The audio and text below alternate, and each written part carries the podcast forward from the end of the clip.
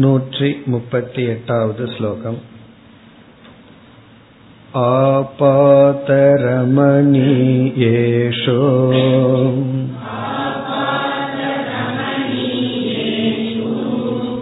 भोगेष्वेवं विचारवान्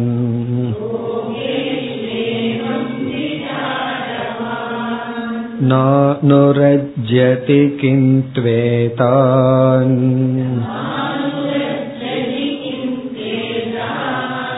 दोषदृष्ट्या जिकासति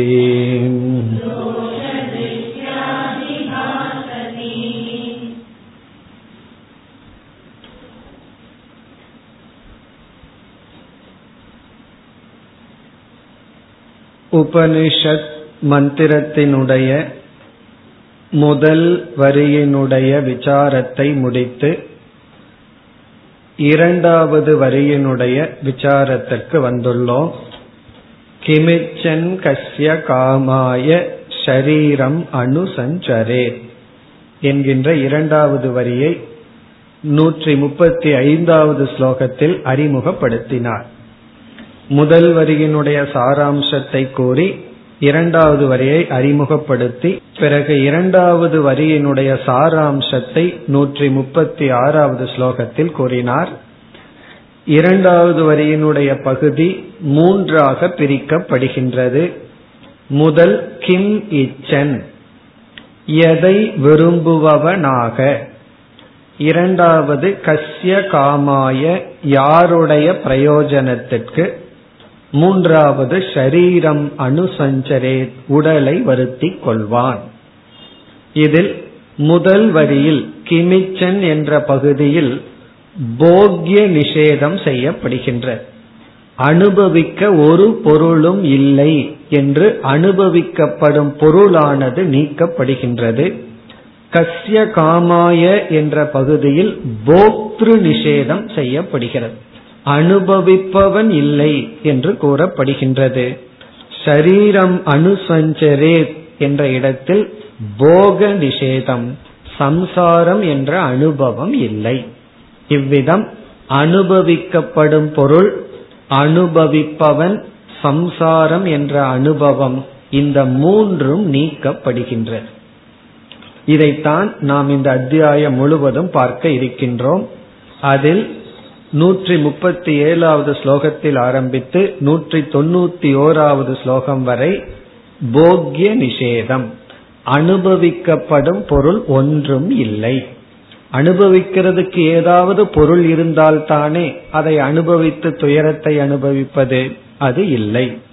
அதை எப்படி ஆரம்பித்தார் என்றால் ஜெகத்தானது மித்தியா என்ற ஞானத்தினால் இவன் பார்க்கின்ற பொருள்கள் எதுவுமே போகத்துக்கு உரியதல்ல என்று இவன் நீக்கி விடுகின்றான். அதை நூற்றி முப்பத்தி ஏழாவது ஸ்லோகத்தில் உதாரணம் மூலம் கூறினார். கந்தர்வ பத்தனம் அதாவது மாயையினால் ஒரு நகரத்தை ஆகாசத்தில் ஒரு மாயாவி சிருஷ்டிக்கின்றான். அதை பார்த்து அதில் வஸ்து இல்லை என்று தெரிந்தவன் அங்குள்ள பொருள்களில் எப்படி ஆசைப்பட மாட்டானோ அதுபோல ஆபாத ரமணீயேஷு வெறும் தோற்றத்துக்கு மட்டும் இன்பத்தை தருகின்ற போகங்களில் விசாரவான். விசாரத்தை செய்து நித்யாத்துவ புத்தியை அடைந்தவன் ந அனுரஜதி அவன் அந்த தோற்றத்துக்கு இன்பத்தை தருகின்ற பொருள்களில் பற்று வைப்பதில்லை. பின் என்ன செய்கின்றான்? தோஷ திருஷ்டியா ஜிகாசதி. அதில் உள்ள குறையை உணர்ந்து தோஷத்தை பார்த்து அதை விட்டு விடத்தான் விரும்புவான். இப்படி கூறியவுடன் வஸ்துக்களில் போகத்தை கொடுக்கின்ற பொருள்களில் என்னென்ன தோஷங்கள் இருக்கின்றது? அதை இனிமேல் கூறப் போகின்றார். இனி அந்த தோஷ திருஷ்டியா என்ற தோஷத்தை விளக்கப் போகின்றார். அதாவது எந்த பொருள்கள் நமக்கு போகத்தை கொடுத்து கொண்டிருக்கின்றதோ அந்த பொருள்களில் இருக்கின்ற தோஷ திருஷ்டி குறை என்ன என்பதை இப்பொழுது காட்டுகின்றார். அடுத்த ஸ்லோகம் நூற்றி முப்பத்தி ஒன்பதாவது ஸ்லோகம். அர்த்தானாமார்ஜனே क्लेशः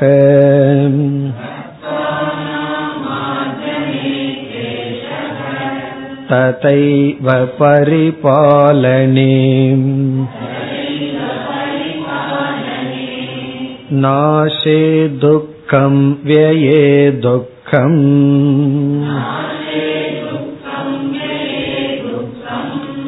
दिगर्तान् क्लेशकारिणः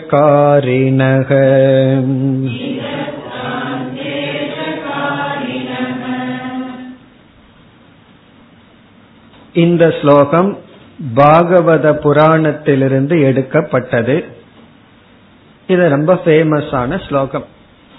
அதாவது இந்த உலகத்தில் உள்ள பொருள்களில் என்ன குறைகள் இருக்கின்றது? அதை இந்த ஸ்லோகம் மிக அழகாக கூறுகின்றது. அந்த குறைகள் தோஷத்தை பார்க்கும் அளவு நமக்கு அந்த பொருள்கள் மீதுள்ள மோகமானது நீங்கிவிடும். ஒரு பொருள் மீது நமக்கு மோகம் வர காரணம் அது கொடுக்கின்ற தாற்காலிகமான சுகத்தை மட்டும் புத்தி பார்க்கின்றது. அதற்கு பின் இருக்கின்ற துக்கத்தை அது பார்ப்பதில்லை. சங்கடத்தை அது பார்ப்பதில்லை. தோஷங்களை அது பார்ப்பதில்லை. இந்த ஸ்லோகமெல்லாம் அந்த தோஷங்களை எடுத்து காட்டுகின்றது. என்னென்ன தோஷம்? முதல் தோஷம் அர்த்தானாம் ஆர்ஜனே கிளேசக இங்கு அர்த்தக என்ற சொல்லுக்கு போகத்தை கொடுக்கின்ற பொருள்கள் அனைத்தும் பணமா இருக்கலாம் அல்லது இன்பத்தை கொடுக்கும் பொருள்கள் அனைத்தும். இப்ப அர்த்தானாம் என்றால் பொருள்களை. அது பணமோ வீடோ உறவினர்களோ மனிதர்களோ மற்ற பொருள்களோ அர்த்தானாம் பொருள்களை ஆர்ஜனே கிளேசக அதை சம்பாதிப்பது என்பது கிளேச ரூபமானது. பணத்தை சம்பாதிக்கிறதுல துயரம் இருக்கின்றது. கஷ்டப்பட்டு தான் சம்பாதிக்க முடியும். இப்ப கிளேசக என்றால் அதில் கடினம் துக்கம் வேதனை. அதனாலதான் பசங்கள்லாம் வந்து ஊதாரித்தனமா செலவு பண்ணா பெற்றோர்கள் என்ன சொல்கிறார்கள்? கஷ்டப்பட்டு சம்பாரிச்சது. கஷ்டப்பட்டு அவங்க அப்பா சம்பாரிச்சு வச்சாரு பையன் அதை வீண் பண்ணிட்டான். இப்படி எல்லாம் நம்ம சொல்றதனுடைய அர்த்தம் என்ன? சம்பாதிப்பது அப்படிங்கிறது அவ்வளவு சுலபம் அல்ல. யாருமே வந்து சும்மா நமக்கு பணத்தை கொடுத்து விட மாட்டார்கள். பொருளை கொடுத்து விட மாட்டார்கள். உழைப்பு இல்லை என்றால் நாம் எதையும் அடைய முடியாது. ஆகவே நம்ம பொருளை சேகரிக்க வேண்டும் என்றால் கடின உழைப்பை நாம் கொடுத்திருக்க வேண்டும். அந்த உழைப்பு கடினம் வேதனை கஷ்டம்தான் கிளேசக என்று சொல்லப்படுகிறது. இப்ப அர்த்தம் என்றால் பணம் பொருள்கள் உடைமைகள் வீடு வாசல் நல்லா சொல்றமே. இந்த அனைத்தையும் ஆர்ஜனே சம்பாதிப்பதில் அதில் கிளேசம் இருக்கின்றது. சரி இந்த துக்கம் வந்து சம்பாதிக்கிறதோட நின்னுருதா? கஷ்டப்பட்டு சம்பாரிச்சுட்டா இனி அதற்கு பிறகு அந்த பொருளை குறிச்சு ஒரு கஷ்டமும் வராதா என்றால் அடுத்தது ததைவ பரிபாலனே. பரிபாலனம்னா அதை வச்சு காப்பாத்துறதும் அதே போல கிளேசம் இப்ப சம்பாதிக்கிறது எவ்வளவு கஷ்டமோ அதே போல கஷ்டம் என்னன்னா அதை வச்சு காப்பாற்றுவது. ததைவன அதுபோல கிளேசக பரிபாலனே. அந்த பொருள்களை எல்லாம் காப்பாற்றுவதும் கஷ்டம்தான் அப்படின்னா என்ன? பொருள் இல்லாத வரைக்கும் உறவினர்களும் நண்பர்களும் நம்ம சுற்றி யாரும் இருக்க மாட்டார்கள். ஏகாந்தமா இருக்கலாம். ஆனா பொருள் வந்தாச்சோ பதவி வந்தாச்சோ உடனே என்ன ஆயிரும்னா அதை திருடுறதுக்குன்னு நாலு பேர் வந்து விடுவார்கள். அதை சாப்பிடுறதுக்குன்னு நாலு பேர் வருவார்கள்.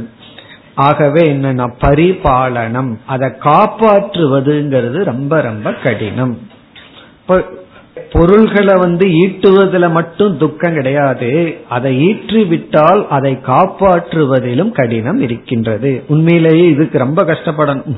வச்சு காப்பாத்துறது இருக்கே அது பெரிய விஷயம். பிறகு நாசே துக்கம். அது எவ்வளவு தூரம் தான் எவ்வளவு தான் காப்பாற்றிட முடியும். கண்டிப்பா ஏதாவது நாசம் அடையும் கொஞ்சம். உடனே நாசே துக்கம். அது அழிந்து போகிவிட்டால் அது துயரம். அது வந்து நாசம் அடைந்தால் யாராவது திருடி விட்டார்கள் நம்மை விட்டு பறிபோகி விட்டது அப்படின்னா உடனே என்ன வரும்னா துக்கம் வரும். இந்த பொருளை சம்பாதிக்காதவனுக்கு இந்த துக்கம் கிடையாது. சம்பாதிக்கிற துக்கம் இல்ல. பாதுகாக்கிற துக்கம் இல்லை. நாசமா போச்சுங்கிற துக்கம் கிடையாது. இந்த சம்பாதிக்கிறவனுக்கு மூணு துக்கம். சம்பாதிச்ச துக்கம் காப்பாத்திட்டு இருந்தது ஒரு துக்கம் பிறகு நம்ம விட்டு பறி போகும்போது அதுவும் துக்கம். சரி இவர் சொல்றாரு அது நாசமா ஏன் போகணும்? நானே செலவு பண்ணிடுறேனேனா அதுவும் துக்கம்னு அடுத்தது சொல்றார். வியே துக்கம். செலவு பண்ணினாலும் அது துக்கம் தானா காரணம் என்ன? நம்ம மனசு வந்து இவ்வளவு கஷ்டப்பட்டது இப்படி போகுதே அப்படின்னு சொல்லி வியே துக்கம். செலவு பண்ணினதுக்கு பிறகு துக்கம்தான். ஒருவர் வந்து நல்லா தூங்கணும்னு ஒரு கட்டல் ஆர்டர் பண்ணார். ஆர்டர் பண்ண பண்ண அவர் வந்து இதுலயே எலக்ட்ரிசிட்டி வைங்க இங்கேயே லைட் வைங்கன்னு கடைசியில வந்து முப்பது நாற்பதாயிரம் ரூபாய் ஆயிடுது. பிறகு என்ன சொல்றாரு? அதுல படுத்தா இப்ப தூக்கம் வர்றதில்லை அப்படிங்கிற இதுக்கு எவ்வளவு செலவாச்சுன்னு நினைச்சா அந்த கட்டளை படுத்தா தூக்கம் வரலங்கிற அடிக்கடி அந்த கட்டளை பார்க்கும்போது எவ்வளவு செலவாச்சுங்கிறத ஞாபகம் வருதான் அதான் வியே துக்கம்னா.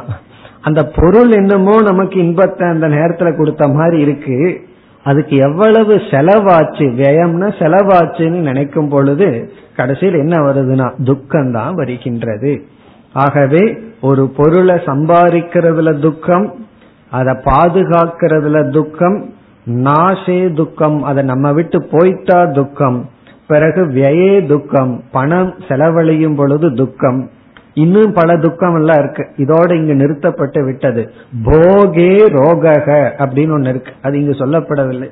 சரி அதை நல்லா அனுபவிச்சிடலாமேன்னா நல்லா அனுபவிச்சா அடுத்தது என்னன்னா ரோகம் நோய் தான் வரும். ஏன்னா ரொம்ப பணம் இருக்குன்னு ஒரு நாளைக்கு எட்டு வேலை சாப்பிட்டு இருக்கிற ஐஸ்கிரீம் எல்லாம் சாப்பிட்டு இருந்தோம் அப்படின்னா என்ன ஆகும்னா அனுபவிக்கலாம் தப்பு இல்ல பிறகு வந்து போகே ரோகக. போகத்தை அனுபவிக்க அனுபவிக்க ரோகம்.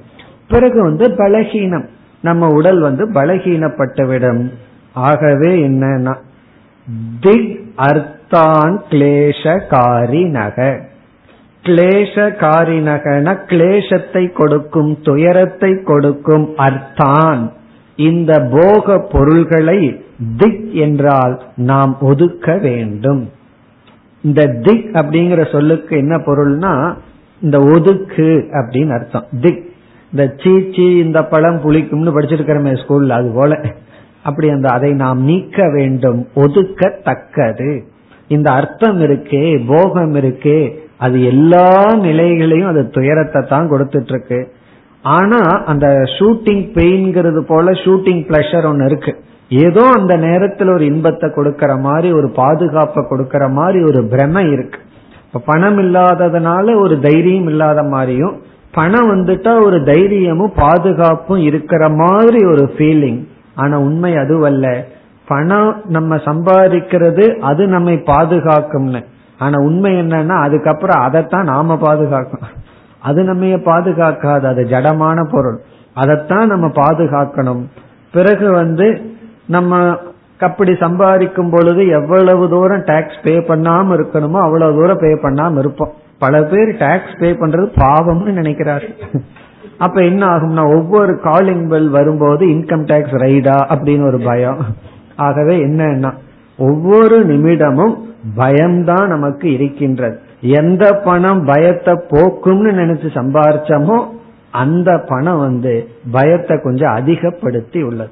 பிறகு இனி ஒரு பயம் வந்துடும் இவ்வளவு லக்ஸுரிக்கும் கம்ஃபர்ட்டுக்கு அடிமையாயிட்டமே திடீர்னு இதெல்லாம் போயிட்டா எப்படி வாழ்வோம்? பல பேர் இதனால தற்கொலையே செய்தவர்கள் எல்லாம் உண்டு. காரணம் என்ன? இவ்வளவு ஸ்டேட்டஸ்ல வாழ்ந்துட்டோம் இனிமேல் எப்படி வாழ்வது அப்படின்னு சொல்லி இந்த பொருள்கள் நம்மை அடிமைப்படுத்தும். இது ஒரு பெரிய தோஷம். நம்ம வந்து பொருள்களுக்கு அடிமையாகி விடுவோம். அதனால்தான் சொல்வார்கள் சாதகனுக்கு விட விட சுகம் இல்லானுக்கு வர வர சுகம் அப்படின்னு சொல்லுவார்கள். பொருள் வர வர ஒருத்தருக்கு சுகமா. ஒரு பொருளை விட விட அவர்களுக்கு வெற்றியா. இவ்வளவு நாளும் இந்த பொருளை சார்ந்திருந்தேன் இன்றிலிருந்து அந்த பொருளை நான் சார்ந்தில்லை என்று இந்த சாராமல் இருத்தல் இண்டிபெண்டன்ஸ் அப்படிங்கிறது வைராகியத்துல தான் இருக்கின்றது. போகத்து போகத்துக்கு ஒரு பெரிய இனி ஒரு குறை வந்து நம்மை அடிமைப்படுத்தும். இவ்விதம் இந்த போகத்தை கொடுக்கின்ற பொருள்களில் பல தோஷங்கள் இருக்கின்றது. இதெல்லாம் நம்ம ஆரம்ப காலத்திலேயே வைராகியம் வருவதற்கு எப்படி சிந்திக்கணுங்கிற இடத்துல எல்லாம் பல முறை படிச்சிருக்கோம். அதை இங்கு ஞாபகப்படுத்துகின்றார். இவ்விதம் நாம் அனுபவிக்கின்ற பொருள்களில் உள்ள இந்த தோஷங்களை பார்த்து அதை விட வேண்டும். இனி அடுத்த ஸ்லோகத்தில் மீண்டும் விஷய நிந்தனையே செய்கின்றார். இதெல்லாம் தோஷ திருஷ்டி அல்லது தோஷத்தை நமக்கு ஞாபகப்படுத்துகின்றார். நூற்றி நாற்பதாவது ஸ்லோகம். मांसपाञ्चालिकायास्तु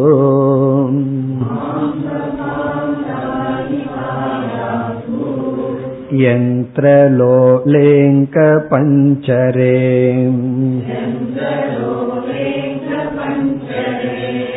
स्नायवस्तिग्रन्थिशालिन्याः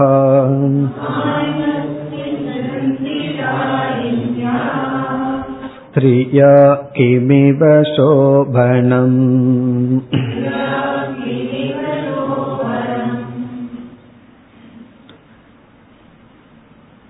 விஷயங்கள் இரண்டாக பிரிக்கப்படுகின்றது. ஒன்று வெளியே இருக்கின்ற வஸ்துக்கள். இனி ஒன்று நம்முடைய சரீரம். நம்முடைய சரீரமும் ஒரு விஷயம். வெளியே இருக்கின்ற பொருள்களும் ஒரு விதமான விஷயம். அதனாலதான் வந்து பகவான் கீதையில குணா குணேஷு வர்த்தந்தே அப்படின்னு சொன்னார். குணம் குணத்தை நாடி போகின்றது. அப்படி இந்த பஞ்சபூதத்தில் ஆன உடல் பஞ்சபூதத்தினால் செய்யப்பட்ட பொருளை நாடி செல்கிறது. இவ்விதம் இந்த விஷயம் இரண்டாக பிரிக்கப்பட்டு சென்ற ஸ்லோகத்தில் வெளியே உள்ள வஸ்துக்களினுடைய தோஷத்தை கூறினார். ஏன்னா அந்த வஸ்துவின் மீது மனிதர்களுக்கு மோகம் இருக்கின்றது. இப்ப இந்த ஸ்லோகத்தில் ஷரீரத்தினுடைய குறையை கூறுகின்றார். இந்த விஷயம் என்று சொல்லப்படுகின்ற நம்ம உடலில் உள்ள தோஷத்தை குறைபாட்டை நமக்கு எடுத்து காட்டுகின்றார். காரணம் என்ன? இந்த ஷரீரத்தில் நமக்கு அபிமானம் இருக்கின்றது. இந்த ஷரீரத்தினுடைய சோபனம் இந்த உடலானது உடலினுடைய அழகு இளமை இதில் மனிதன் மூழ்கி இருக்கின்றான். அந்த உடல் பற்று பொருள் பற்று என்று சொல்வார்கள். பொருள்ல பற்று இருக்க கூடாதுன்னா பொருளினுடைய தோஷம் தெரியணும். உடல் பற்று கூடாது என்றால் உடலினுடைய தோஷம் தெரிய வேண்டும். ஆகவே இந்த உடல் பற்றை நீக்க உடலினுடைய தோஷத்தை நமக்கு குறிப்பிடுகின்றார். அதனுடைய நிந்தனை இங்கு செய்யப்படுகின்றது. அதாவது இந்த உடல்ங்கிறது பஞ்சபூதத்தினால் ஆனது இந்த உடல் வந்து நோய்வாய்க்குட்பட்டது. இதுல வந்து எந்த விதமான இன்பமும் இல்லை என்று இங்கு குறிப்பிடுகின்றார். இப்பொழுது ஸ்லோகத்திற்குள் சென்றால் மாம்ச பாஞ்சாலிகாயாகா து. மாம்சம் என்றால் பிளஷ் மாம்சம் என்றால் தசை. பாஞ்சாலிகா என்றால் பொம்மை என்று பொருள். மாம்ச பாஞ்சாலிகா என்றால் தசையினால் ஆன பொம்மை. நம்ம சரீரம் வந்து ஒரு பொம்மைய போல. என்ன பொம்மைனா உடல்ங்கிறது மாம்ச பொம்மை. பாஞ்சாலிகா. இந்த சரீரம்ங்கிறது வந்து மாமிசத்தினால் ஆன ஒரு விதமான பொம்மை. இப்ப அதுல நாம் மோகப்பட வேண்டாம். பிறகு மீண்டும் இங்க இருக்கிற சொற்கள் அனைத்தும் சரீரத்தினுடைய சில பேர் கவிஞர்கள் எல்லாம் வர்ணிப்பார்கள். வேதாந்த கவிஞர்கள் தலைகீழா வர்ணிப்பார்கள். அவங்க என்ன வர்ணிக்கிறார்களோ அதுக்கு ஆப்போசிட்டா வர்ணிக்கிறது. உன் முகம் வந்து நிலாவு மாதிரி இருக்குன்னா இங்க வந்து பட்டினத்தார்கிட்ட போய் பார்த்தா வர்ணனை இருக்கும் கண்ணில என்ன இருக்கு? வாயில எப்படி அசிங்கம்? கண்ணில எவ்வளவு அசிங்கங்கள்? இப்படி எல்லாம் அப்படி வர்ணிப்பார்கள். அந்த வர்ணனை தான் இங்க இருக்கு. மாம்சம் என்கின்ற பொம்மை லோலே இயந்திரத்தை போல் இயங்கிக் கொண்டிருக்கின்ற. யந்திரம்னா ஒரு மெஷினை போல லோலே என்றால் இயங்கிக் கொண்டிருக்கின்ற. எந்திரத்தை போல் இயங்கிக் கொண்டிருக்கின்ற அங்க பஞ்சரே. அங்க பஞ்சரம் என்றால் உடல் என்கின்ற கூட்டில். எப்படி ஒரு பறவை வந்து ஒரு கூட்டில் வசிக்குதோ அதே போல் இந்த சரீரம்ங்கிறது ஜீவன் வசிக்கிற இது ஒரு கூடு. அங்கம் என்றால் அதாவது சரீரத்திலுடைய அவயவங்களுடன் கூடிய ஒரு கூட்டில். உடல் அங்கம்னா இந்த இடத்துல உடல் அர்த்தம் பஞ்சரம்னா கூடு. இந்த உடலாகிய கூட்டில். இந்த கூடு வந்து எப்படிப்பட்டதுன்னா மாமிச பொம்மை மாமிச பொம்மையாகின்ற உடலாகின்ற இயந்திரத்தை போல் இயங்குகின்ற இந்த கூட்டில் சரி இந்த உடலை கொஞ்சம் பிரிச்சு பார்த்தா எப்படி இருக்கும்னா. இரண்டாவது வரியில ஸ்நாயு அஸ்தி கிரந்தி ஷாலின்யாகா அதாவது இந்த உடல் வந்து மேலோட்டமா பார்த்தா நல்லா இருக்கு. ஆனா உள்ள பிரிச்சு பார்த்தோம்னா இது இப்படி இருக்கின்றது. ஒண்ணு இல்ல கார் பார்த்தோம்னா மேல எவ்வளவு அழகா இருக்கு. அதை திறந்து பார்த்தோம்னா என்ஜின் எப்படி இருக்கு. அதே போல நம்முடைய உடல் இருக்கே அது மேலோட்டமா பார்த்தா அழகா இருக்கான். ஆனா உள்ள பிரிச்சு பார்த்தோம் அப்படின்னா அதனாலதான் யாராவது நம்ம போட்டோ கேக்குறாங்கன்னு வச்சுக்கோமே எக்ஸ்ரே எடுத்து கொடுத்தோம்னா என்ன ஆகும்? அது எல்லாத்துக்கும் காமன் போட்டோ நம்முடைய உண்மையான சுரூபம் எக்ஸ்ரே தான். ஆனா அதுக்கு மேல ஏதோ தசையெல்லாம் போட்டு பவுடர் எல்லாம் அதுக்கு மேல பவுடர் எல்லாம் பூசி அப்படி அழகுபடுத்தி வச்சிருக்கோம். ஆனா உள்ள போய் பார்த்தா என்ன இருக்கா? ஸ்நாயு. ஸ்நாயுன நரம்புகள். அஸ்தி எலும்பு. ஸ்நாயு அஸ்தி எலும்பு. கிரந்தி என்றால் மாம்ச முடிச்சுக்கள். உள்ள வந்து இந்த லெகமெண்ட் எல்லாம் சொல்றமே மாம்ச முடிச்சுக்கள். ஸ்நாயு நரம்பு அஸ்தி எலும்பு கிரந்தி மாம்ச முடிச்சுக்கள். ஷாலின்யாகனா இப்படிப்பட்ட தன்மை உடைய. இப்படிப்பட்ட தன்மைகள் உடைய ஸ்திரியாக ஸ்திரீ புருஷன் போன்ற சரீரங்களில் இங்க ஸ்திரீங்கிற சொல் புருஷனையும் குறிக்கின்றது ஆண் பெண் போன்ற சரீரங்களில் கிம் இவ சோபனம். கிம் இவ அப்படிங்கிறது ஒரு ஆக்ஷேபம். என்னதான் சோபனம்? சோபனம்னா கவர்ச்சி என்று பொருள். அங்கு என்னதான் கவர்ச்சி இருக்கின்றது? அங்கு என்னதான் உண்மை சுகம் இருக்கின்றது? இப்ப இந்த இரண்டு ஸ்லோகங்களில் வெளியே உள்ள விஷயம் நம்முடைய சரீரம் என்கின்ற விஷயம். இந்த இரண்டினுடைய தோஷத்தை காட்டி கொடுத்தார். ஆனா இங்க வித்யாரண்யருடைய டாபிக் வந்து வேறு. வைராகியத்தை தூண்டுவதற்கான டாபிக்கா இருந்தா இன்னும் விஸ்தாரமா நம்ம போலாம். யோக வாசிஷ்டத்தில எல்லாம் ஒவ்வொரு கருத்தை எடுத்துக்கொண்டு அந்த வைராகியத்தை ஊட்டுவதற்கு விஸ்தாரமா விளக்கமான ஸ்லோகங்கள் எல்லாம் இருக்கு. அப்படி பல ஸ்லோகங்கள் இருக்கின்றது. அதனுடைய துணை கொண்டு இவன் என்ன செய்ய வேண்டும்? இவைகளையெல்லாம் நீக்க வேண்டும் என்று அடுத்த ஸ்லோகத்தில் குறிப்பிடுகின்றார். இப்ப இங்க ரெண்டு ஸ்லோகம் வந்து உதாரணமாக சொல்லி இது போல என்று அடுத்த ஸ்லோகத்தில் குறிப்பிடுகின்றார். நூற்றி நாற்பத்தி ஓராவது ஸ்லோகம். एवमादिषु शास्त्रेषु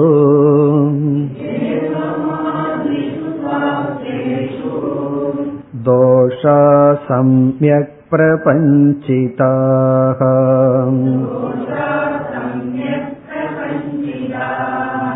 विमृशननिशं तानि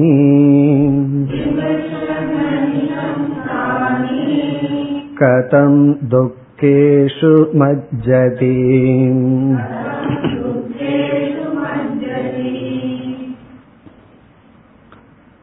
ஏவமாதிஷு சாஸ்திரேஷு இப்படிப்பட்ட தன்மையை விளக்குகின்ற சாஸ்திரங்களும் துணை கொண்டு ஏவமாதிஷுனா இதற்கு முன்னாடி கூறியதெல்லாம் ஏற்கனவே கூறிய சாஸ்திரம். சென்ற ஸ்லோகமும் யோக வாசிஷ்டத்திலிருந்து எடுத்த ஸ்லோகம். ஆகவே இதற்கு முன்னாடி இரண்டும் புராணங்களிலிருந்து எடுக்கப்பட்ட ஸ்லோகங்கள் இப்படிப்பட்ட சாஸ்திரங்களில். அதாவது விஷயத்தினுடைய தோஷத்தை கூறும் சரீரத்தினுடைய தோஷத்தை கூறுகின்ற சாஸ்திரங்களின் துணை கொண்டு சாஸ்திரங்களில் ஏவமாதிஷு சாஸ்திரேஷு. சாஸ்திரம்னா இந்த இடத்துல வேதாந்த சாஸ்திரம். அதாவது நமக்கு வைராகியத்தை ஊட்டும் சாஸ்திரங்கள். கர்மகாண்டத்துக்கு போயிட்டோம்னா தலைகீழா இருக்கும். உனக்கு வந்து இந்த சுகம் வேணுமா அந்த சுகம் வேணுமா அதுக்கு பூஜை பண்ணு அதுக்கு யாகம் பண்ணு ஹோமம் பண்ணுன்னு இருக்கும். ஆனா வந்து வேதாந்த சாஸ்திரம் வைராகியத்தை தூண்டுகின்ற சாஸ்திரங்களில் தோஷாகா குறைகளானது சம்யக் மிக தெளிவாக பிரபஞ்சிதாக விளக்கப்பட்டுள்ளது. இது போன்ற சாஸ்திரங்கள்ல தோஷங்கள் அதிகமாக விளக்கப்பட்டுள்ளது. அதுக்காகத்தான் அந்த சாஸ்திரங்களை எல்லாம் அடிக்கடி படிக்க வேண்டும் அப்படின்னு அர்த்தம். மகாபாரதமாகட்டும் பாகவதமாகட்டும் ராமாயணம் இது போன்ற காவியங்களிலும் கூட கதை இருந்தாலும் ஆங்காங்கு வைராகியத்தை பற்றி விவேகத்தை பற்றி சமதமங்களை பற்றி எல்லாம் விளக்கம் வருகின்றது. குறிப்பா மகாபாரதத்துக்குள்ள போயிட்டோம்னா ஒவ்வொரு வேல்யூக்கும் ஒவ்வொரு கதைகள் இருக்கும். ஒரு ராஜா ஒரு வேல்யூக்கு இருப்பார். அது குரோதமாகட்டும் காமமாகட்டும் வைராகியமாகட்டும் அதுக்கெல்லாம் ஒவ்வொரு கதைகள். அதெல்லாம் எதற்குனா இந்த தோஷங்களை நமக்கு காட்டுவதற்காக. அதை ஏன் காட்டணும்னா அதற்கு முன்னாடி மேலோட்டமாக இருக்கின்ற போகம் வந்து நம்ம மைண்ட கவர் பண்ணிட்டே இருக்கு. நம்ம மைண்ட வந்து அது எடுத்து விடுகின்றது. ஆகவே இது போன்ற சாஸ்திரங்களில் தோஷங்கள் நன்கு சொல்லப்பட்டுள்ளது. இனி என்ன செய்ய வேண்டும்னு இரண்டாவது வரையில் கூறுகின்றார். விமிருஷன் அனிஷம் தானி. தானின அந்த சாஸ்திரங்களை அனிஷம் என்றால் தொடர்ந்து அடிக்கடி இடைவிடாமல் என்றும் விமிருஷன் என்றால் ஆராய்ச்சி செய்து அந்த சாஸ்திரங்களை அடிக்கடி தொடர்ந்து படித்து ஆராய்ச்சி செய்து சிந்தித்து விமர்சன சிந்தித்து மனதிற்குள் வைத்து பதிய வைத்து அந்த சாஸ்திரங்களை எல்லாம் நம்ம என்ன செய்ய வேண்டும்? அடிக்கடி அதை பதிய வைத்து கொள்ள வேண்டும். உபனிஷத்துக்கு போனோம்னா இந்த வாய்ப்புல ரொம்ப குறைவு. ஏதோ கட்டோபனிஷத்துல ஆரம்பத்துல ஒரு கதை தோஷம் அவ்வளவுதான். அதுக்கப்புறம் தத்துவத்திற்குள்ள போயிடுறோம். ஆகவே நம்ம என்ன பண்ணணும்? உபனிஷத்து வந்து வெறும் ஞானத்தை கொடுக்கிற ஒரு கிரந்தம். ஆனா இது போன்ற சாஸ்திரங்கள் புராணங்கள் மற்ற சில மகான்கள் எழுதிய நூல்கள் இந்த பஞ்சதசி உட்பட இது போன்ற சாஸ்திரங்கள் எல்லாம் நமக்கு தோஷங்களை நன்கு காட்டி கொடுக்கின்றது. அதை ஆராய்ச்சி செய்பவன் கதம் துக்கேஷு மஞ்சதி. இவ்விதம் ஆராய்ச்சி செய்பவன் கதம் எப்படி துக்கேஷு துக்கத்திற்குள் மஜ்ஜதி வீழ்வான். அவன் எப்படி துக்கத்திற்குள் வீழ்ந்து விடுவான்? கண்டிப்பாக அவன் துக்கத்தில் வீழ்ந்து விட மாட்டான் எப்பொழுதுனா இது போன்ற தோஷங்களை காட்டிக் கொடுக்கின்ற சாஸ்திரத்தில் தொடர்ந்து ஆராய்ச்சி செய்பவன். அதனாலதான் இந்த தொடர்ச்சி ரொம்ப முக்கியம். எந்த ஒரு சாதனையிலும் நம்ம தொடர்ச்சி இல்லாததனாலதான் பலன் இல்லை. இவ்வளவு வருஷம் படிக்கிறேன் இவ்வளவு வருஷம் இதை பண்றேன். ஒருத்தர் சொன்னார் நான் இருபது வருஷமா வாக்கிங் போறேன்னார். எப்படின்னா ஒரு மாசம் போவேன் ஒரு மாசம் போக மாட்டேன்.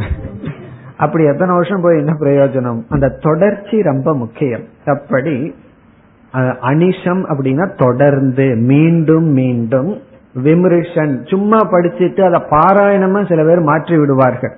அப்படி மாத்திட்டோம் அப்படின்னா அது ஏதோ ஒரு டைம் போறதுக்கும் வாய் வந்து சப்தம் போட்டு பேசுறதுக்குமா மாறிடும். இப்ப விமர்சன மனதில் ஆராய்ச்சி செய்து ஆமா இப்படிப்பட்ட தோஷம் இருக்கு இதில் நான் ஏன் விழ வேண்டும் இதில் கொடுக்கின்ற இன்பத்தை தியாகம் செய்ய வேண்டும் என்று ஆராய்ச்சி செய்பவன் எப்படி இதில் வீழ்வான்? கண்டிப்பாக விழமாட்டான் இப்படி விழமாட்டான் யார் என்றால் சாஸ்திரங்களுக்குள்ள சென்று தோஷத்தை அறிந்து ஆராய்ச்சி செய்பவன். அப்படி ஆராய்ச்சி செய்து வைராகியத்தை அடைந்தவன் விழமாட்டான் என்பதற்கு அடுத்த ஸ்லோகத்தில் உதாகரணம் மூலம் விளக்கம் கொடுக்கின்றார். இப்ப அடுத்த ஸ்லோகத்துல வந்து உத்தம அதிகாரிக்கு போயிட்டார். இந்த மாதிரி ஆராய்ச்சி செய்து வைராகியத்தை விவேகத்தை ஞானத்தை அடைந்தவன் எப்படி விழமாட்டான்? அவன் கண்டிப்பாக இந்த போகத்தில் வீழ்ந்து அழிந்து விழமாட்டான் இரண்டாவது ஸ்லோகம் क्षुदया पीड्यमानोऽपि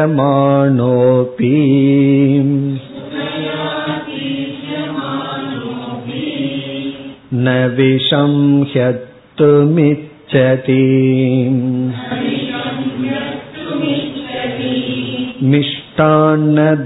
मिष्टान्नध्वस्तदृञ्जानन्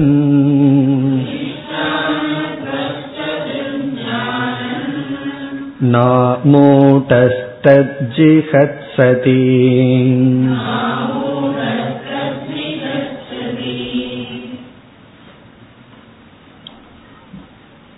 விஷயங்களில் இருக்கின்ற தோஷ தர்ஷனத்தை பார்த்தவன் அந்த தோஷ தர்ஷனத்தை உணர்ந்து விவேகத்தை வைராகியத்தை அடைந்து ஞானத்துடன் இருப்பவன் அந்த விஷயத்தில் வீழ மாட்டான். நமக்கு அந்த பயம் வேண்டாம். அந்த விஷயம் நம்ம பிடிச்சிருமோ இல்ல நான் போய் விழுந்துருவனோ அப்படிங்கிற பயம் இல்லை. இந்த கருத்தை ஒரு நியாயத்தின் மூலமாக விளக்குகின்றார். அந்த நியாயத்துக்கு பேரு கைமுதிக நியாயம் அப்படின்னு பேர். பல முறை கேள்விப்பட்டிருப்பீர்கள் கைமுதிக நியாயம். இப்ப கைமுதிக நியாயம் அப்படின்னு சொன்னா ஒருவர் வந்து நம்ம புரிஞ்சுக்கிறதுக்கு ஒரு உதாரணம் பார்த்துட்டு இந்த உதாரணத்துக்கு போவோம். கைமுதிக நியாயம். இப்போ ஒருவர் கவர்மெண்ட்ல ஏதோ வேலை பண்ணிட்டு இருக்கார் ஒருவர் வந்து நீங்க இந்த அதர்மமா ஒரு காரியம் பண்ணுங்க அப்படின்னு சொல்லி ஆயிரம் ரூபாய் லஞ்சம் கொடுக்கறேன் அப்படிங்கிறார். இவரு வேண்டாங்கிறார். எனக்கு நான் வந்து ஆயிரம் ரூபாய் கொடுத்தாலும் நான் தப்பு பண்ண மாட்டேங்கிறார். இனி ஒரு ஆள் வந்து அதே தப்ப பண்ண சொல்லி ஐம்பது ரூபா கொடுக்கறேங்கிற. இவர் என்ன நியாயம் பேசுவார்? ஆயிரம் ரூபா கொடுத்தே நான் வேண்டான்னு சொல்லியிருக்கேன். நீ ஐம்பது ரூபா கொடுத்து காரியத்தை சாதிக்க பாக்கறியான்னு கேட்பார். இப்போ ஆயிரம் ரூபாய்க்கு மயங்காதவர் ஐம்பது ரூபாய்க்கு மயங்கி விடுவாரோ? அதே போல இங்கு ஒரு உதாரணம். இங்கு என்ன உதாரணம் என்றால் ஒருவன் வந்து ரொம்ப பசியோட இருக்கான். பசியோடு இருக்கும் பொழுது அவனுக்கு முன்னாடி உணவை வச்சு இதை நீ நல்லா சாப்பிடுன்னு சொல்லிட்டு பிறகு என்ன சொல்லிடுறோம்? இதுல விஷம் இருக்குன்னு சொல்லிடுறோம். உடனே அவன் என்ன பண்ணுவான்? பசியா இருக்கு. அந்த பசி போறதுதான் முக்கியம். அப்படின்னு சாப்பிட்டுருவானோ? கண்டிப்பா சாப்பிட மாட்டான். காரணம் என்ன? அதை சாப்பிட்டான்னா அதுக்கப்புறம் அவன் இருக்க மாட்டான். ஆகவே பசியோடு இருப்பவன் விஷம் கலந்த உணவை உட்கொள்ள மாட்டான்ங்கிறது சாதாரண கருத்து. இனி ஒரு ஆள் இருக்கான். அவன் வந்து அப்பதான் வந்து அறுசுவை உணவு அறுசுவை உணவை சாப்பிட்டு வந்திருக்கான். அதாவது வந்து நல்லா சாப்பிட்டு திருப்தியா வந்திருக்கான். இப்ப அவனிடத்துல போய் விஷம் கலந்த உணவை சாப்பிடுனா சாப்பிடுவானோ? பசியோட இருப்பவனே விஷம் கலந்த உணவை சாப்பிட மாட்டான். அப்படி இருக்கும் பொழுது அறுசுவை உணவை உட்கொண்டு வயிற்றை நிறைத்தவன் எப்படி அந்த உணவை உட்கொள்வான். என்று இங்க பசியோட இருப்பவன் சொன்னா ஞானம் இல்லாத வெறும் கொஞ்ச வைராகியத்தை உடையவனே இது வேண்டான்ட்டு போயிடுவான் அப்படி இருக்கும் பொழுது ஞானத்தினால் திருப்தி அடைந்தவன் தோஷ திருஷ்டியை நன்கு உணர்ந்தவன் எப்படி இந்த போகத்திற்குள் செல்வான்? அதுதான் இங்கு உதாகரணம். முதல் வரியில் பார்த்தால் சுதயா பீட்யமானக அபி. க்ஷுதா என்றால் பசி க்ஷுதயா என்றால் பசியினால் பீட்யமானக அபி பாதிக்கப்பட்டவன் பீட்யமானக என்றால் அதனால் பாதிக்கப்பட்டவன் தாக்கப்பட்டவன். சில பேர் வந்து நோயினால தாக்கப்பட்டு அந்த நேரத்துல போகம் வேண்டான்னு சொல்லுவார்கள். சில பேர் வந்து ஏதோ கொஞ்சம் வைராகியத்தினால தாக்கப்பட்டு வேண்டாம் என்று சொல்வார்கள். அப்படி பசியினால் தாக்கப்பட்டவனும் கூட விஷம் அத்தும் ந இச்சதி. விஷத்தை சாப்பிட விரும்ப மாட்டான். அத்தும் என்றால் சாப்பிட விஷம் என்றால் விஷத்தை சாப்பிட ந இச்சதி. அவன் விரும்ப மாட்டான். ரொம்ப தண்ணி தாகமா இருக்குன்னு சொல்லி எலிக்கு இருக்கிற மருந்து எடுத்து குடிப்பானோ? கண்டிப்பா குடிக்க மாட்டான். காரணம் என்ன? என்னதான் தாகமா இருந்தாலும் இப்ப எலிக்கு வந்து கேக் எல்லாம் பண்ணி வச்சிருக்காங்க. அது சாப்பிட்டு எங்கேயோ போய் சாகட்டும்னு சொல்லி. இவனுக்கு என்னதான் பசிச்சாலும் அந்த கேக் எடுத்து சாப்பிட்டுருவானோ? கண்டிப்பா சாப்பிட மாட்டான். விஷத்தை கண்டிப்பாக சாப்பிட மாட்டான். இது பசியா இருக்கிறவனுடைய கேஸே இப்படின்னா இரண்டாவது வரியில் மிஷ்டான்ன. மிஷ்டான்னம் அப்படின்னு சொன்னா விதவிதமான அறுசுவை உணவுன்னு நம்ம சொல்றது போல மிஷ்டான்னம் அப்படின்னு சொன்னா நன்கு ஃபீஸ்ட்னு சொல்றமே விருந்து விருந்து அர்த்தம். விருந்து சாப்பிட்டு வந்தவன். மிஷ்டான்ன துவஸ்த திருட். துவஸ்தம்னா நீக்கப்பட்ட. திருட் அப்படின்னு சொன்னா பசி. மிஷ்டான்னம் அப்படின்னு சொன்னா விருந்தினால் பசியை நீக்கியவன். இவனுக்கு ரொம்ப பசியா இருக்கும் போது ஒருத்தர் விருந்து அழைத்து விருந்து கொடுக்கின்றார்கள். அப்படி விருந்து உணவினால் விருந்தோம்பலினால் பசியை துவஸ்தம்னா நீக்கப்பட்ட திருட் அப்படின்னா பசி. விருந்தினால் விருந்து சமைக்கப்பட்ட உணவினால் பசியை நீக்கியவன் என்ன என்ன புரிஞ்சுக்கணும் நம்ம? அவன் போய் விஷத்தை சாப்பிடுவானா? அவன் வேற எதை கொடுத்தாலும் கொஞ்ச நேரம் கழிச்சு பாத்துக்கலான்னு சொல்லுவான். இப்ப வேண்டான்னு தான் சொல்லுவார்கள். யாருக்குமே வேண்டான்னு சொல்ல மாட்டார். என்னதான் சாப்பிட்டு முடிச்சாலும் என்ன சொல்லுவார்கள் தெரியுமா? இப்ப வேண்டாம் கொஞ்ச நேரம் பொறுங்க மீண்டும் வந்துடுறேன். அப்படித்தான் சொல்லுவார்கள். எப்படி அவனால சாப்பிட முடியாது? அதனாலதான் அன்னதானத்தை வந்து உயர்வா சொல்லுவார்கள். காரணம் அந்த நேரத்திலேயாவது போதும்னு சொல்ல வைக்குதே அதனால அன்னதானம் உயர்ந்தது. அறிவு தானம் என்றைக்குமே போதும்னு சொல்ல வச்சிரும். அது அதை விட உயர்ந்தது. காரணம் என்ன? அது என்றுமே வேண்டாம் போதுங்கிற திருப்தியை கொடுக்கும். இப்படி மிஷ்டான்ன திருட் ந விஷம்ஹத்து மிச்சதி. அதுபோல ஜானன். ஜானன் என்றால் உண்மையை அறிந்தவன். அதாவது இது விஷம்னு அறிந்தவன் உதாகரணத்துல இங்க வந்து உண்மையை அறிந்தவன். இப்ப நம்ம இங்க உதாரணத்துக்கே போவோம். ஜானன் இது விஷம்னு தெரிந்தவன்.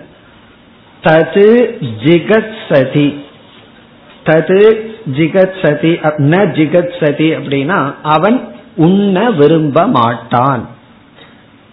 ஜிகத் சதினா சாப்பிட விரும்புபவன். அத்தும் இச்சதி ஜிகத் சதி அத்தும் அப்படின்னு சொன்னா சாப்பிட விரும்புவது. ந ஜிகத் சதினா சாப்பிட விரும்ப மாட்டான். எப்பொழுதுனா ஜானன் அது விஷம் என்று தெரிந்தால் சாப்பிட விரும்ப மாட்டான். ஆனா எல்லாத்துக்கும் ஒரு கண்டிஷன் போடணும் அதை போட்டுறாரு. யார் இப்படி செய்ய மாட்டார்கள்? அமூடக. மூடன் ஆயிட்ட என்ன வேணாலும் பண்ணுவான். ஆகவே அமூடக. அமூடகன்னா மூடன் இல்லாத ஒரு அறிவாளி. ஒரு மூடன் இல்லாதவன். ஏன்னா இவனுக்கு மூடத்தன்மை வந்துட்டா என்ன பண்றதுன்னு தெரியாம என்ன வேணாலும் பண்ணிடுவான். அப்படி ஒரு அமூடனாக இருப்பவன் இது விஷம் என்று தெரிந்தும் ஏற்கனவே மிஷ்டான்னத்தினால பசியை நீக்கியவன் ந ஜிகத்சதி சாப்பிட விரும்ப மாட்டான். பிறகு இதை புரிஞ்சுட்டு என்ன சொல்லணும்? அது போல அது அப்படியே நம்ம எக்ஸ்டென்ஷன் பண்ணிக்கணும். இந்த எக்ஸாம்பிளோட இங்க நிறுத்தி விட்டார்.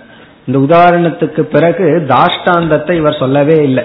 அதுல இருந்து நம்ம என்ன எக்ஸ்டென்ஷன் செய்யணும்? இது போல இந்த நியாயப்படி இந்த வெளி விஷயத்திலும் சரீரத்திலும் இருக்கின்ற தோஷத்தை உணர்ந்தவன் சாஸ்திரங்களை எல்லாம் படிச்சு ஆராய்ச்சி செய்து தோஷத்தை உணர்ந்தவன் கண்டிப்பாக இதில் ந மஜ்ஜதி இதில் வீழ்ந்து விட மாட்டான்.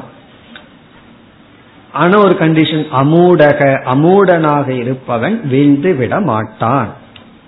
அப்படின்னு என்ன? ஞானத்துக்கு பிறகு வைராகியத்துக்கு பிறகு இவன் வந்து போகத்தில் இருக்க மாட்டான். போகத்திலிருந்து வெளிவந்து விடுவான். இப்படி சொன்ன உடனே இதுல வந்து சில சந்தேகங்கள் வருகின்ற. இப்ப நம்ம என்ன டாபிக்ல இருக்கிறோம்?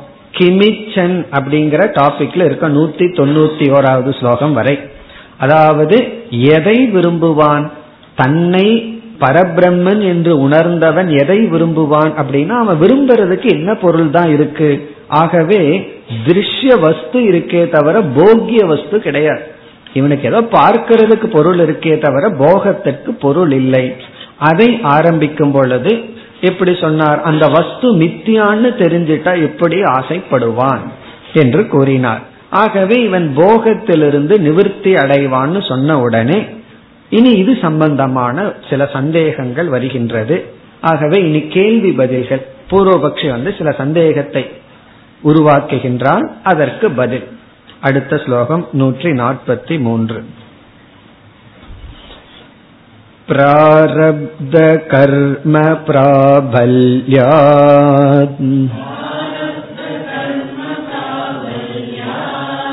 भोगेष्विच्छा भवेत् यदि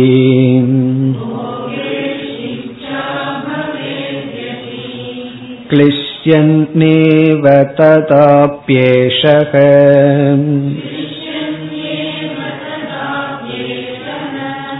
भुङ्क्तो दिष्टिगृहीतवत्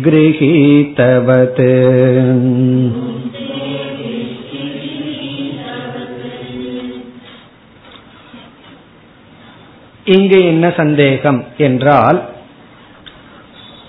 பிராரப்த கர்ம என்று ஜீவனுக்கு பிராரப்த கர்மம் இருக்கின்றது ஞானமானது பிராரப்த கர்மத்தை அளிப்பதில்லை. ஏன்னா அது சஞ்சித கர்மத்தையோ ஆகாமி கர்மத்தையும் தான் ஞானம் அளித்து விடுகின்றது இந்த பிராரப்த கர்மம் சுக துக்கத்தை கொடுத்து தான் போக வேண்டும். இங்கு வந்து சுகம் என்ற ஒரு அனுபவத்தையும் துக்கம் என்ற அனுபவத்தையும் கொடுக்க வேண்டும்னா இவன் என்ன செய்ய வேண்டும்? சுகத்தை கொடுக்கின்ற பொருள்ல இவன் ஆசைப்பட்டு அந்த பொருளை அனுபவிக்க வேண்டும். ஆகவே இங்கு என்ன சந்தேகம் என்றால் இவனுடைய பிராரப்த கர்மம் இவனுக்கு சுகத்தை கொடுக்க வேண்டும் என்றால் இந்த ஜீவன் அந்த சுகத்தை விரும்பி நாட வேண்டும். ஆகவே பிராரப்த கர்மத்தினால் போகத்தில் ஒருவனுக்கு இச்சை ஏற்படலாம் அல்லவா? இவனுக்கு வந்து பிராரப்த கர்மம் இவனுக்கு சுகத்தை கொடுத்து ஆகணும் ஆகவே அந்த பிராரப்த கர்ம சுகத்தை எப்படி கொடுக்கணும்? இவன் சுகத்தோட சம்பந்தம் வைக்கணும்னா இச்சை இருக்க வேண்டும். அந்த இச்சை வந்து பிராரப்த கர்மத்தினால் வரலாம் அல்லவா? என்ற ஒரு கேள்வி வருகின்றது. அதற்கு வித்யாரண்யர் பதில் சொல்கின்றார். ஒரு ஞானி ஒருவன் ஞானம் வந்ததற்கு பிறகு இந்த உலகம் கொடுக்கின்ற இன்பத்தில் எதிலும் அவனுக்கு விருப்பம் இல்லை காரணம் என்ன? அதில் இருக்கிற தோஷத்தை பார்த்து விட்டான். ஆனால் இந்த உலகம் கொடுக்கின்ற போகத்தை இன்பத்தை அனுபவிக்க வேண்டும் என்பது பிராரப்தமாக இருக்கும் பொழுது அவனுக்கு அந்த பொருள்கள் மீது ஒரு இச்சை நாட்டம் ஏற்படுகின்றது. அல்லது அந்த பொருளினுடைய சுக அனுபவங்கள் வருகின்றது இப்ப ஜனகர் வந்து ராஜாவாவே இருந்தார். ஒரு ஞானி வந்து இல்லறத்தில் இருக்கும் பொழுது இந்த உலகம் கொடுக்கின்ற போகங்களை அவன் அனுபவிக்க வேண்டித்தது இருக்கின்றது.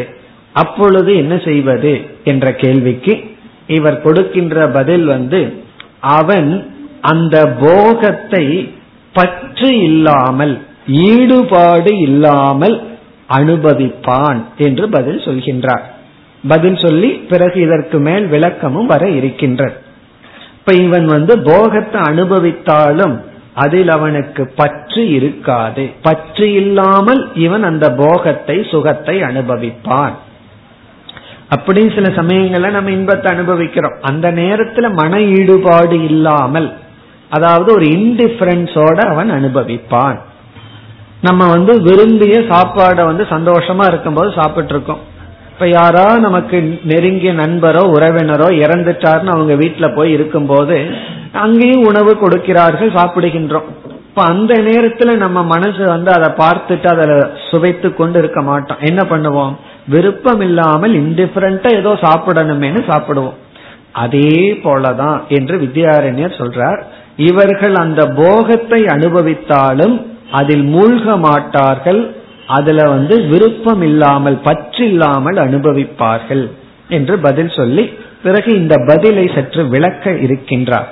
அதனால இது வந்து இந்த இடத்துல சுருக்கமான பதில் இதனுடைய விளக்கம் சில ஸ்லோகங்களில் வர இருக்கின்றது. அப்படி பார்க்க பார்க்க நமக்கு தெளிவாகும். இப்பொழுது ஸ்லோகத்திற்குள் சென்றால் பிராரப்த கர்ம பிராபல்யாத். பிராரப்தத்தினுடைய கர்ம பிராரப்த கர்மத்தினுடைய பிராபல்யார் பிராபல்யம்னா பலத்தினால் வேகத்தினால். இவனுக்கு பிராரப்த கர்மத்துல இவ்வளவு போகங்களை அனுபவிக்கணும்னு ஒரு வேகம் இருக்கின்றது. பிராரப்த கர்மத்தினுடைய பிராபல்யார் பிராபல்யம்னா வேகத்தினால். போகேஷு எதி இச்சா பவேத். போகத்தில் இவனுக்கு வெறுப்பு இருக்கின்றது என்றால் இந்த இடத்துல இச்சா அப்படிங்கிறதுக்கு அக்செப்டன்ஸ் பொருள். இவன் போகத்தை ஏற்றுக்கொண்டால் என்று பொருள். இவனுக்கு போய் இந்த போகம் வேணும்னு இச்சைப்பட மாட்டான். வருகின்ற போகத்தை அக்செப்ட் ஏற்றுக்கொள்கின்றான். இப்ப ஜனகர் வந்து ராஜ்யத்தை ஏற்றுக்கொண்டார். ராஜ்யத்துடன் தான் இருந்தார். அந்த ஏற்றுக்கொள்வதுதான் இங்கு இச்சை என்று சொல்லப்படுகிறது.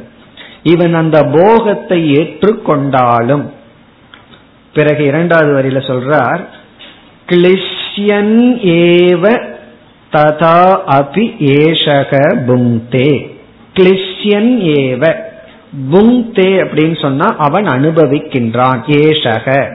ததாபி இருந்த போதிலும் அவன் அதை அனுபவிக்கின்றான். எப்படி? கிளிஷ் கிளிஷ்யன் ஏவ. கிளிஷ்யன் ஏவ என்றால் கிளிஷ்யன்கிறதுக்கு வருத்தம் சங்கடம்னு பொருள் டிக்ஷனரி படி. ஆனா இந்த இடத்துல ஈடுபாடு இல்லாமல் வித் இன்டிஃபரன்ஸ் அர்த்தம். அதை பொருள்படுத்தாமல் ஈடுபாடு இல்லாமல். அது நம்ம ஏற்கனவே பார்த்தோம். நம்ம வந்து ஒருவர் மரணம் அடைஞ்சிருக்கார். அவங்க வீட்லயும் அன்னைக்கு வந்து ஸ்வீட் எல்லாம் கொடுப்பார்கள். அது ஏன் இப்படி கொடுக்கறாங்கன்னு தெரியல.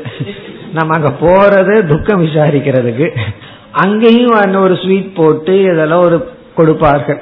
பிறகு இவர் என்ன பண்ணுவார்? இவருக்கு பிடிச்ச ஸ்வீட்டா வேற இருக்கும். ஆனா இவருக்கு விரும்பியவர் இறந்திருப்பார். எப்படி சாப்பிடுவார்னா கிளிஷியன் ஏவ. அதாவது அதை அதை ரசிச்சுட்டே அப்படி எல்லாம் அவர் இருந்தார் அப்படின்னு சொல்லிட்டு சாப்பிட்டு கொண்டு இருப்பார் அப்படின்னு இந்த முழு ஈடுபாடு இல்லாமல் அந்த ஸ்வீட்டை பத்தி பேச மாட்டார். மற்ற நேரம் தான் பேசிடுவாரு அந்த நேரத்தில் அதை பற்றி எல்லாம் பேசாம அதுல ஈடுபாடு இல்லாமல் வித் இன்டிஃபரன்ஸ் என்ன பண்ணுவாரா? அதை இவர் அனுபவிப்பார். இது ஒரு உதாகரணம். அதாவது மகிழ்ச்சி இல்லாமல் ஒரு விருப்பம் இல்லை வெறுப்பும் இல்லை அப்படி சில சமயங்கள்ல அந்த மாதிரி நடக்கும். எப்பாவது. இப்படி கிளிஷன் ஏவ ததா பேஷக புங்தே அதுக்கு இவர் வந்து சுகத்துக்கு இது ஒரு எக்ஸாம்பிள் துக்கத்துக்கும் அப்படித்தான். துக்கம் வந்தாலும் எடுத்துக்கொள்கிறார்கள் சுகம் வந்தாலும் அவர்கள் வந்து ஒரு இன்டிஃபரண்ட் எந்த விதமான ஈடுபாடும் இல்லாமல் ஏதோ வருது அப்படின்னு சொல்லி ஏற்றுக்கொள்கின்றார். அதற்கு இவர் ஒரு உதாரணம் கொடுக்கிறார். கடைசி பகுதியில விஷ்டி கிரகீதவது. இந்த விஷ்டி கிரகீதவதுங்கிறது அந்த காலத்து உதாகரணம். எக்ஸாம்பிள் என்னவென்றால் அந்த காலத்துல வந்து ராஜா பவனி வருவார். எப்படின்னா ரதத்தில். ரதம்னா இந்த உட்கார்ந்து கொண்டு ஆட்கள் தூக்குற ரதம். குதிரை தூக்குற ரதம் அல்ல. ஒரு ரதம் இருக்கும். அதுல வந்து ராஜா பல்லக்குன்னு சொல்லுவது அது பல்லக்கு வந்து ராஜா அமர்ந்திருப்பார். இன்ற பக்கம் மூணு பேர் அந்த பக்கம் மூன்று பேர்னு ஒரு ஆறு ஏழு பேர் வந்து அந்த பல்லக்க தூக்கி கொண்டு அப்படியே ராஜாவுக்கு பொழுது போகணும்னா அப்படியே சுத்திட்டு வருவார்.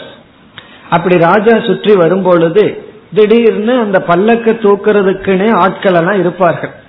ஒரு ஆறு பேர்னு வச்சுக்கோமே ஆறு பேர் ரெகுலரா இருப்பார்கள். பாதி தூரம் வந்த உடனே ஒருவனுக்கு உடல்நிலை சரியில்லை தூக்க முடியல. அப்ப என்ன ஆகணும்னா கரெக்டா ஆறு பேர் வேணுமே. அப்ப ரோட்ல அவனாவது போயிட்டு இருப்பான் அவனை கூப்பிட்டு இது ராஜாவோட பல்லக்கு தூக்குன்றுவார்கள். பிறகு அவன் வந்து அதை வந்து தூக்கணும். தூக்கி கொஞ்சம் தூரம் போய் விட்டுட்டு அவன் போயிடணும். இந்த ரெகுலரா பல்லக்கு தூக்குறவர்களுக்கு சம்பளம் உண்டு.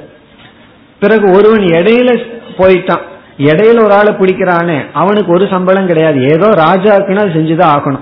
வந்து தூக்கி கொடுத்துட்டு போயிடணும். அதுக்கு ஒரு சன்மானமும் கிடையாது. அப்படிப்பட்டவனுக்கு விஷ்டி அப்படின்னு பேர். இப்ப விஷ்டி அப்படின்னு சொன்னா ஒரு சம்பளமும் இல்லாமல் திடீர்னு கொஞ்ச நேரம் உதவி பண்ணிட்டு போகணும். அதாவது வாலண்டியர் ஒர்க்னு அர்த்தம். விஷ்டி அப்படின்னா வேற ஒரு விதமான பிரயோஜனமும் இல்லாம அவனுக்கு இருக்கார். அப்படி திடீர்னு பிடிக்கிறவனுக்கு பேர் விஷ்டி. விஷ்டி கிரகித்தவது அப்படின்னு சொன்னா இந்த விஷ்டியா கிரகிக்கப்பட்டவன் இருக்கானே. அந்த விஷ்டியா கிரகிக்கப்பட்டவன் வந்து பல்லக்கு தூக்கும் போது எப்படி அவன் நடந்துக்கான்? டோட்டலா இன்டிஃபரண்டா இருக்கு. மற்றவனுக்கோ அது தூக்குறதுக்கு சம்பளம் இருக்கு. இவனுக்கு வந்து சம்பளம் எல்லாம் கிடையாது. அதுக்கு எந்த ஒரு பணமும் உதவியும் கிடையாது. ஏதோ கொஞ்ச நேரம் தூக்கி கொடுத்துட்டு போகணும்.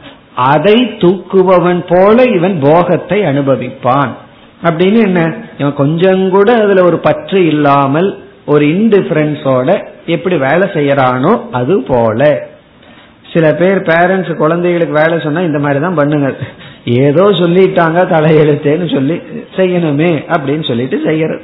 ஒரு விதமான பற்றும் இல்லாமல். அதை பார்த்து நம்ம கத்துக்கணும். அதே போல நம்ம எல்லாத்திலையும் இருக்கணும்னு சொல்லி.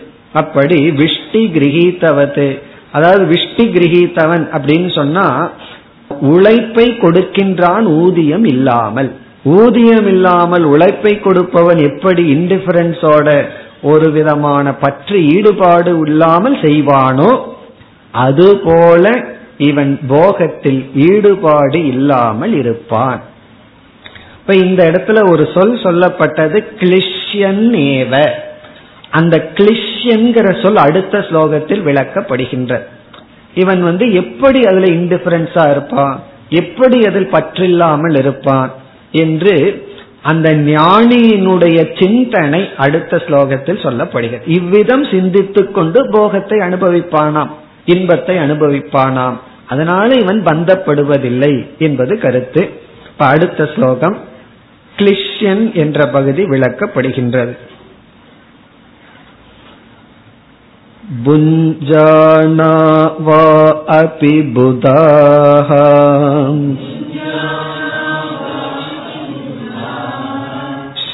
श्रद्धावन्तः कुटुम्बिनः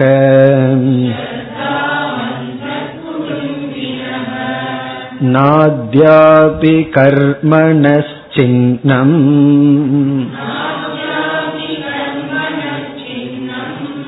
इति क्लिश्यन्ति सन्ततम्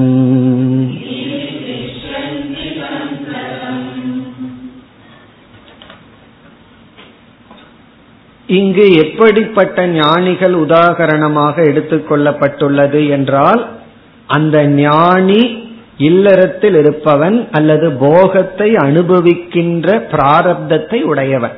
இப்ப அவர்கள் வந்து என்ன எண்ணத்தில் அந்த சுகங்களை எல்லாம் அனுபவிப்பார்கள்? அது இங்கு சொல்லப்படுகிறது. புஞ்சானா வை அபி புதாகா. புதாகான ஞானிகள் புஞ்சானாகான அனுபவிப்பவர்கள். அதாவது போகத்தை அனுபவிப்பவர்கள். ஸ்ரத்தாவந்தக. ஸ்ரத்தை உடையவர்கள் சாஸ்திரத்துல ஸ்ரத்தை உடையவர்கள் குடிம்பினக இல்லறத்தில் இருப்பவர்கள். அதாவது ஸ்ரத்தைனா இவர்களுடைய ஞானத்திலேயே உங்களுக்கு ஸ்ரத்தை இருக்கு. இந்த போகமெல்லாம் பொய் என்று ஸ்ரத்தையுடன் ஞானத்தை அடைந்த குடும்பினக. குடும்பினகன இல்லற வாசிகள் அது எதற்கு சொல்லப்படுகிறதுனா அவர்களெல்லாம் போகத்தில் அதாவது சுக துக்கங்களில் இருந்து கொண்டு இருப்பவர்கள். அப்ப இவர்களுடைய பிராரப்தம் சந்நியாசமோ விலகி இருத்தலோ அல்ல. எல்லா விதமான போகத்திலிருந்து இன்பத்திலிருந்து விலகும் பிராரப்தம் இவர்களுக்கு இல்லை. இவர்கள் இல்லறத்தில் இருந்து கொண்டே ஆனாலும் ஞானத்துடன் ஸ்ரத்தையுடன் இருப்பவர்கள். அவர்கள் இன்பத்தை அனுபவிக்கும் பொழுது அவர்களுடைய மனதில் என்ன என்ன ஓட்டம் இருக்கும்?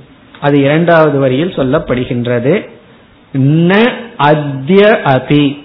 இப்பொழுதும் இதுவரை கூட அத்தியன இன்று முதல் இப்பொழுது வரை கர்ம இத படிக்கும் பொழுது கர்ம நகன்னு படித்து விடக்கூடாது. கர்ம பிராரப்த கர்மமானது நக நமக்கு சின்னம் ந சின்னம். அதாவது அத்திய அந்த முதல்ல இருக்கிற நாவை எடுத்து ந சின்னம். இப்பொழுது வரை பிராரப்த கர்ம நக. நமக்கு ந சின்னம் அழியவில்லை. இன்னும் பிராரப்தம் இருக்கு. அதனாலதான் இந்த இன்பங்கள்லாம் வந்துட்டு இருக்கு என்ற எண்ணத்துடன் இது கிளிஷ்யந்தி. இவ்விதம் சிந்திப்பார்கள். இப்ப கிளிஷ்யந்திங்கிறதுக்கு அர்த்தம் இன்று வரை நமக்கு பிராரப்தம் போகல. அதனால இந்த இன்பம் கிடைச்சிட்டு இருக்கு பொதுவா அஜானிகள் எல்லாம் துன்பத்துக்கு இப்படி சொல்லுவார்கள். தலை எழுத்து உண்ணம் போகல அப்படின்னு சொல்லுவார்கள்.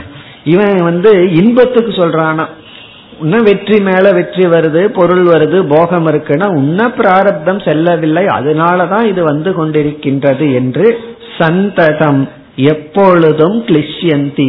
கிளிஷ்யந்தின்னு ஒரு இன்டிஃபரண்டோட இருப்பார்கள். இப்ப இவர்கள் எப்படி இன்டிஃபரண்டா இருப்பார்கள்? எப்படி இவர்கள் வந்து ஒரு சலிப்புடன் தான் இன்பத்தை அனுபவிப்பார்கள்? இதெல்லாம் இனி அடுத்தது கம்பேர் பண்ணி சொல்ல போறார். அஜானிகள் வந்து எந்த எண்ணத்துல இன்பத்தில் இருப்பார்கள்? அது எப்படி சம்சாரம்? ஞானிகளுக்கு இன்பம் வந்தாலும் அது இன்பம் எப்படி அவர்களுக்கு சம்சாரத்தை கொடுப்பதில்லை? இதையெல்லாம் சொல்ல போகின்றார். ஆகவே பிராரப்த கர்மவசத்தில் ஒருவன் இன்பத்தை அனுபவித்தா அது சம்சாரம் அல்ல. பிறகு வேறு அதாவது அடுத்த ஸ்லோகத்துல சொல்லுவார் அதாவது அஜானத்தில் மோகத்துல இன்பத்திற்கு செல்லும் பொழுதுதான் அது சம்சாரம் என்று விளக்கப் போகின்றார். அடுத்த வகுப்பில் தொடர்போம் ஓம் போர் நமத போர் நமிதம்